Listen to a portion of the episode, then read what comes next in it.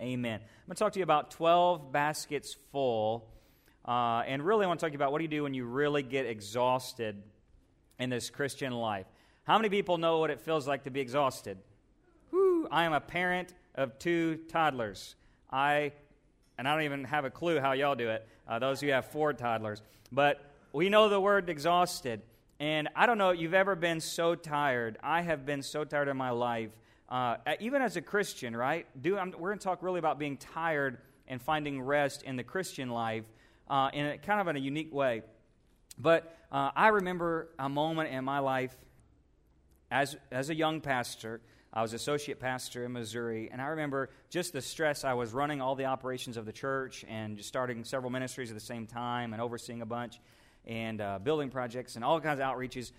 And I remember coming into the, the sanctuary on a Sunday, and I remember walking. We have a two-story church. We walked up the stairs, and one of my leaders came up to me, and this is a very spirit-filled person, and they just said, "Hey, how are you?" But it wasn't one of those, "Hey, how are you?" It was one of those, "No, how are you?" And I about broke down in tears, and I didn't know why. Anybody ever had that problem before? You just started crying, you don't know why, and I'm a dude, okay? I'm admitting it. I'm going to keep my man card after this sermon, but uh, you're just so exhausted. I'm talking mental and spiritual exhaustion. I would rather go out in the field and work all day long and be physically tired, go to bed and get up, than be mentally and emotionally tired. How many people know that's true, right? Mental and emotional tiredness is a whole nother level, and spiritual tiredness is kind of the same way. I don't know if you know what it's like to be spiritually exhausted.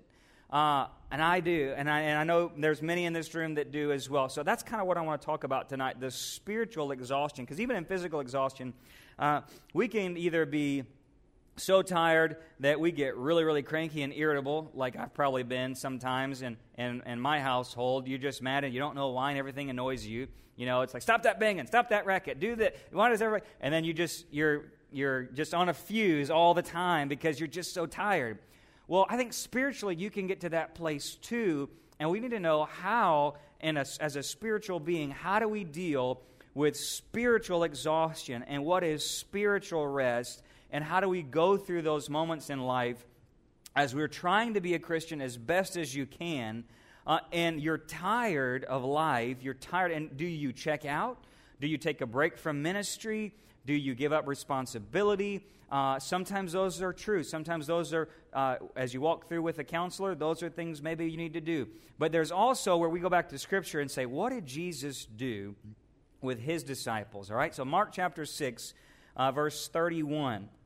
Let me give you the context. Uh, the 12 disciples, the apostles, had gone out and they had gone out, and Jesus sent them out with power to do signs and wonders. They went out to preach the gospel of the kingdom and heal all sorts of diseases. This is the, one of the first times they've gone out on their own, right? And so Jesus sends them out, and they're going throughout all the villages in Galilee. So it's rural community area, right? Many of them raised there. So they're going through all these towns, preaching the gospel, casting out demons, healing the, healing the sick. Meanwhile, John the Baptist has just been beheaded. And so the disciples come back, they report all the crazy things God has done and what they taught on. And then Jesus hears, hey, your good cousin, probably his cousin, your friend, John the Baptist, has been beheaded. Jesus is ultimately saddened by the news. He hears his disciples, and guess what? They're kind of exhausted.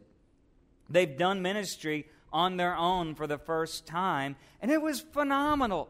It was revival. It was preaching and signs and wonders and they come back, but Jesus recognizes they're tired. And if you've ever been a Sunday school teacher or a kids worker or a small group leader or you've uh, participated in outreaches or you serve your community, there are moments where you're going to begin to do, you're doing ministry, maybe it's on the worship team or whatever, and it's just like life doing ministry can be exhausting serving others, being selfless. Maybe it's serving your family members. Maybe it's been that you have just tried to be the most Christian person in a dysfunctional family you can be, always bailing people out of problems, praying for people, counseling people, doing all those types of things, and it just gets exhausting, right? And uh, that's where he finds these guys. So look at Mark chapter 6, verse 31. And he said to them, Come away by yourselves to a secluded place and rest a while. Here's why. For there were many people coming and going, and they did not even have time to eat. We don't find that problem in American preaching too much. You know, pastors, we eat well. He says, They went away in a boat to a secluded place by themselves. Verse 33. And people saw them coming and going, and they recognized them, and they ran together on foot from all the cities and got there ahead of them. So here's the, the kind of the idea. There in one part, there's this big five mile wide lake called the Sea of Galilee. It's huge. There on one side, he says, Let's go to a secluded place. Let's cross the Sea of Galilee, get to the mountains on the other side, the Golan Heights, and let's go up there where there's really no small towns. Well, people see them. They run all the way around this five mile wide, huge lake and get there before. There's excitement there, by the way. That, that's not an easy feat to do. You're taking the shorter route. They run around you on foot. They really wanted to be where Jesus was. They're, they were hungry and thirsty for something more than this world had to offer. And so Jesus goes ashore and he sees a large crowd. And he says he felt compassion for them because they were like a sheep without a shepherd. He began to teach them many things, and it was already now quite, late. And his disciples came to him and said, Hey, this place is, a, is desolate. It's already quite late. Send them away. They can go into the surrounding countryside and villages and buy themselves something to eat. So, again, let them go back to where they came from or back to the surrounding areas, get them some food. But he answered, said, You give them something to eat. And he said to them, Shall we go and spend 200 denarii, which is 200 days' wages, on bread and give them something to eat? And he said to them, How many loaves do you have? Go look. And they went and they found out, and they said, Five loaves and two fish. Now we know from John that it was a little boy who had those things. And he commanded them all to sit down by groups on the green grass, and they sat down in groups of hundreds and fifties. And he took the five loaves and the two fish, looking up to heaven, he blessed the food, broke the loaves, and he kept on giving them to the disciples to set before them. He divided up the two fish among them all, and they ate. And guess this? They were satisfied.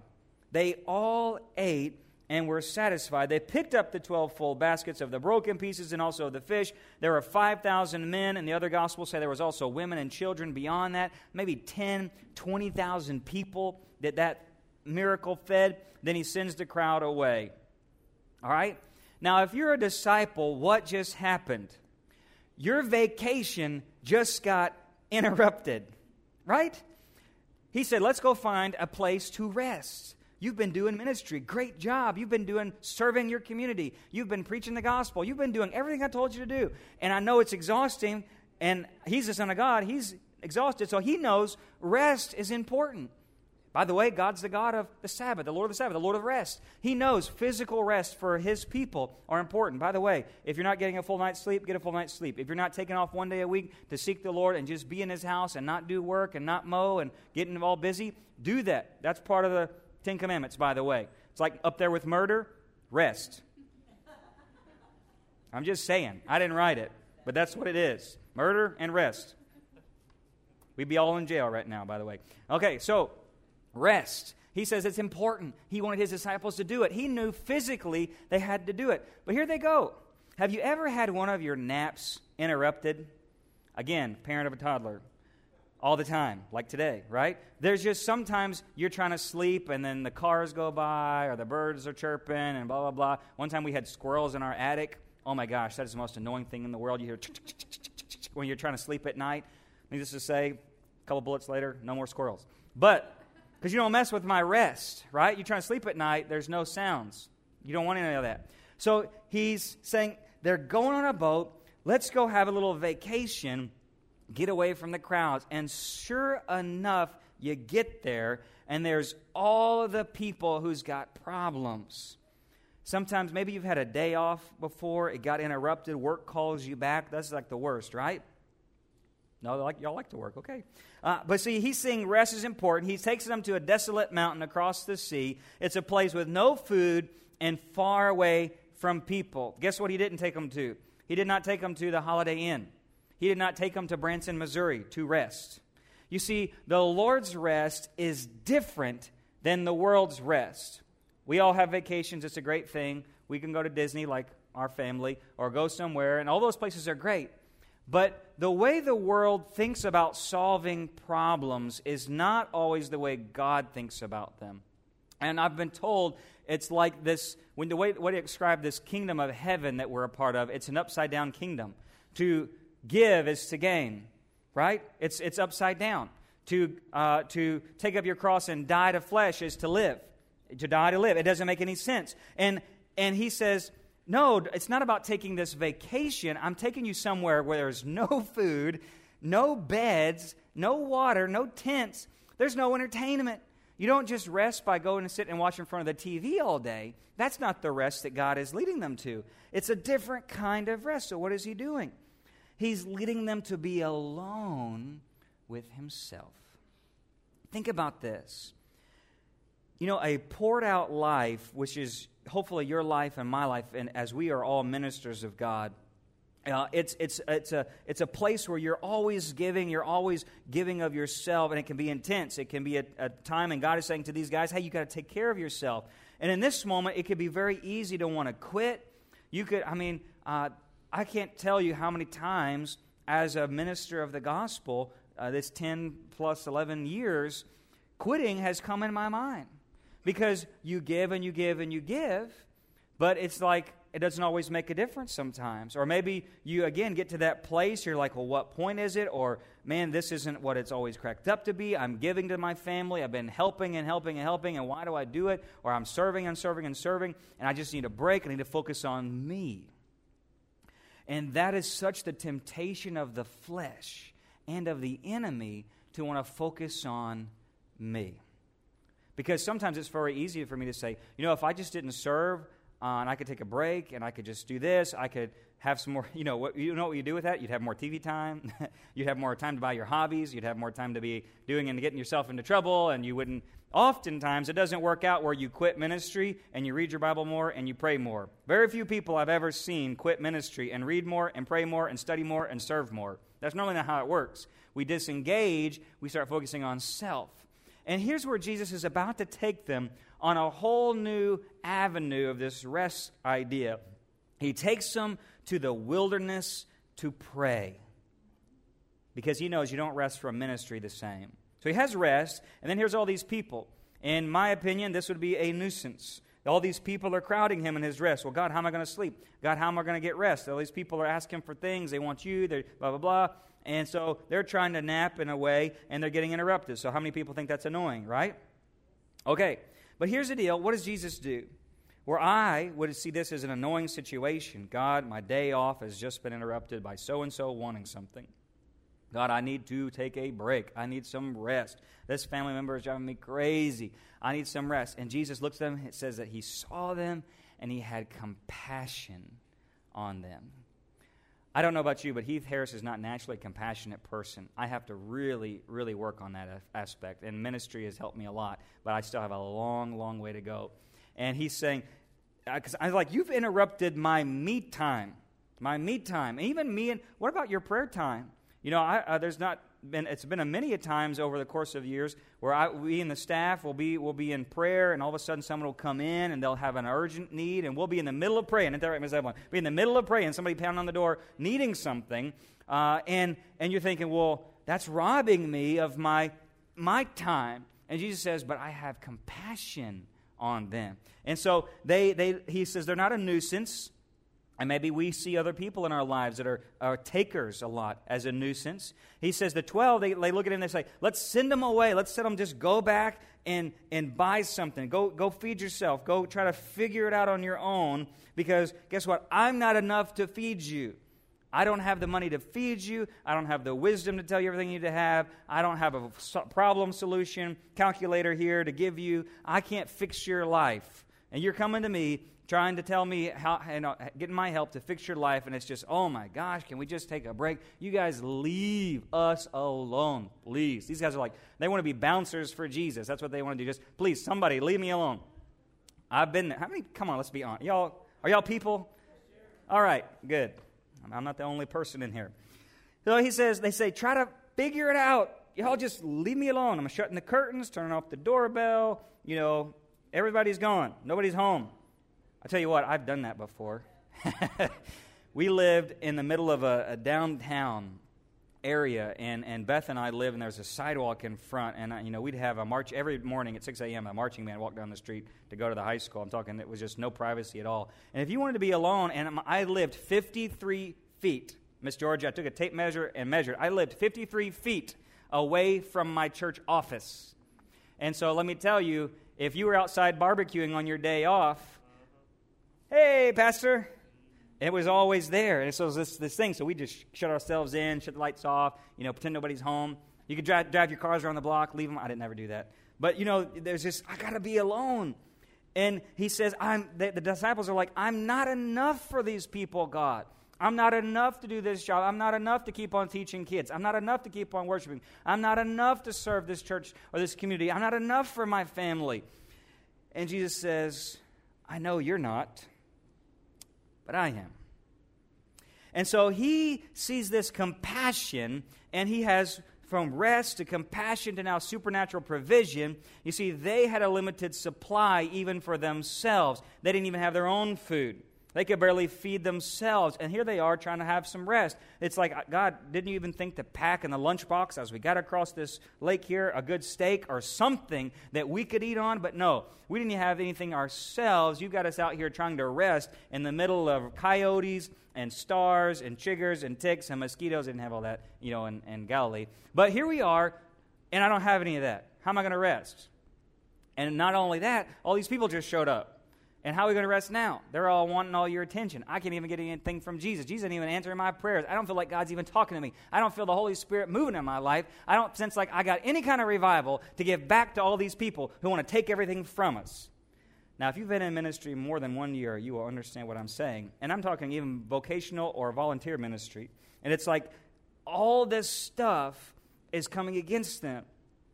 Not only do they don't have enough for themselves, they don't have enough for the people. It says even 200 days' wages of a common laborer wouldn't even have provided all the thing. But here's what I love what one author says. It says, The miracle then took place not in their hands, but in his. It's whatever we give to Jesus, he can bless and he can multiply. They found and scrounged whatever they had, and Jesus took what little thing they had to give and multiplied it. I like what Nathan said earlier when he gave his testimony about just being available. And you don't even have all the words to say, but if you're just obedient to the Holy Spirit, He actually can do things through that moment and give that person more than you could have ever given them. He could have tried to counsel that lady at that restaurant and give her all the scriptures, but that wouldn't have been what God wanted to give her. It was something that God had enough for that person. All he's looking for is a willing vessel to say, God, I don't have enough to feed myself. God, I don't have enough to give these people who need uh, wisdom from me, or prayers from me, or help from me, or whatever it is. But say, God, here's what I do have. And as they put it in Jesus' hands, see, Jesus didn't, they weren't the ones doing the miracle. Jesus took the bread and he broke it. He took the dried fish and he separated, and then he handed it back to them and they then became the instruments of the miracle. You and I are supposed to be the instruments of the miracle to your family and to this community. It is not God asking you to give more and more and more and more. He's saying, I am the more. And if you would just be the instrument, I would begin to do the miracle through you as you surrender to say, God, yes, God, I'm not enough. Yes, God, I admit these people do annoy me. But Lord, as a surrender to you, it says that they had as much as they wanted. They were all filled, one, uh, one uh, gospel says. Another says they were all satisfied. So, you see, I lack. Uh, there's been times in my life as I preach, uh, and I guess this is the best way for me to explain it, is that I've had weeks where I will go through a week and I'll feel like God is not speaking to me. I don't feel anything on this sermon. I will try to write a sermon and try to write a sermon, and nothing will come. And I'll have this message I think is okay theologically prepared on a piece of paper. And I'll sense, oh God, you're going to just have to really. I mean, I will be praying from the moment I leave, I'll get up in the morning through the shower into this place until I'm sitting on that seat, until the moment I walk across this stage to touch this pulpit, I'm saying, God, I can't do this job. I can't. I'm not good enough. I don't have enough. I don't know what I'm going to do. How, you gonna, how am I going to? This, this isn't enough. This isn't what I need. I don't have it. And just as sure enough, as you just open your mouth to do what God has called you to do, it just comes through. That's how it works. You see, Pastor Heath is not this wow, amazingly educated person. Pastor Heath actually is a horrible person who wouldn't want to do this job at all. You see, it's God who has to use us as the vessel. And he just says, I want to use you to be my miracle. Because in, in all actuality, and, we're, not, no, we're not awesome. He's the awesome one. We're never enough. I don't have enough counseling hours in my office to handle all the issues that could come. I don't have enough knowledge of the Bible to answer all of your questions. I don't have it. But what we do have is say, God, I lack. I don't have it. And he says, Okay, that's good. I'm glad you understand where you are in this food chain because I'm the one that they came for. I'm the one that they needed from. And so, just like God provided in the wilderness with Israel, Jesus illustrated on that night, I'm the bread from heaven that has come down from you, from heaven to you. And so everyone, and get this, I'm closing. Everyone who goes into the wilderness with Jesus gets full.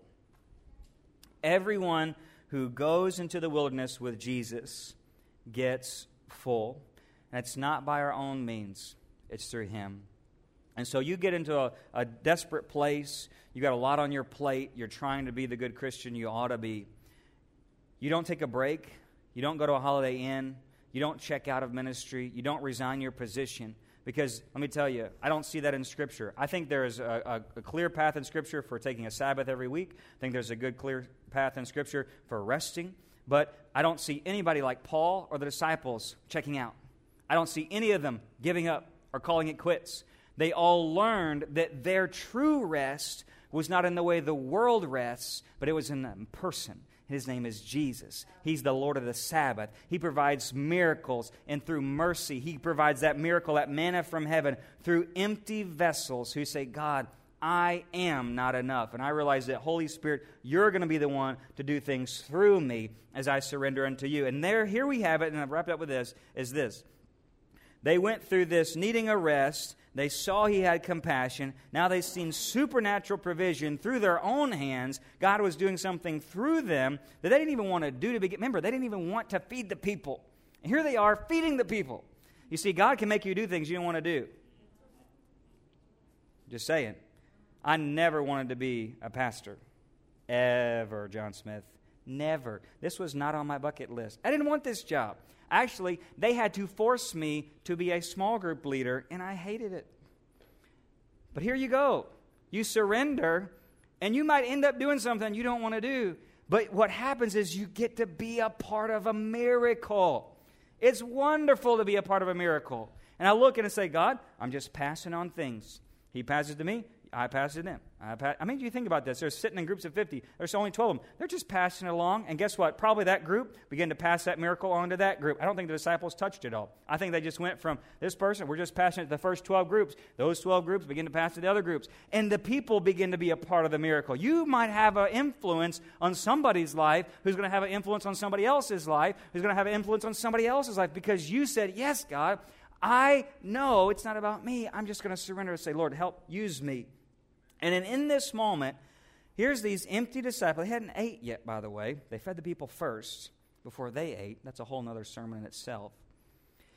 And it says they were filled. He says to the disciples, Now gather up the leftover fragments so that nothing will be lost. So they gathered them up and filled how many baskets?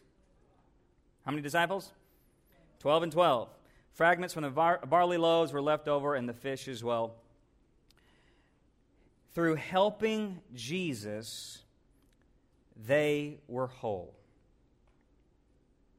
Jesus was illustrating to them it was a broken life that results in being filled.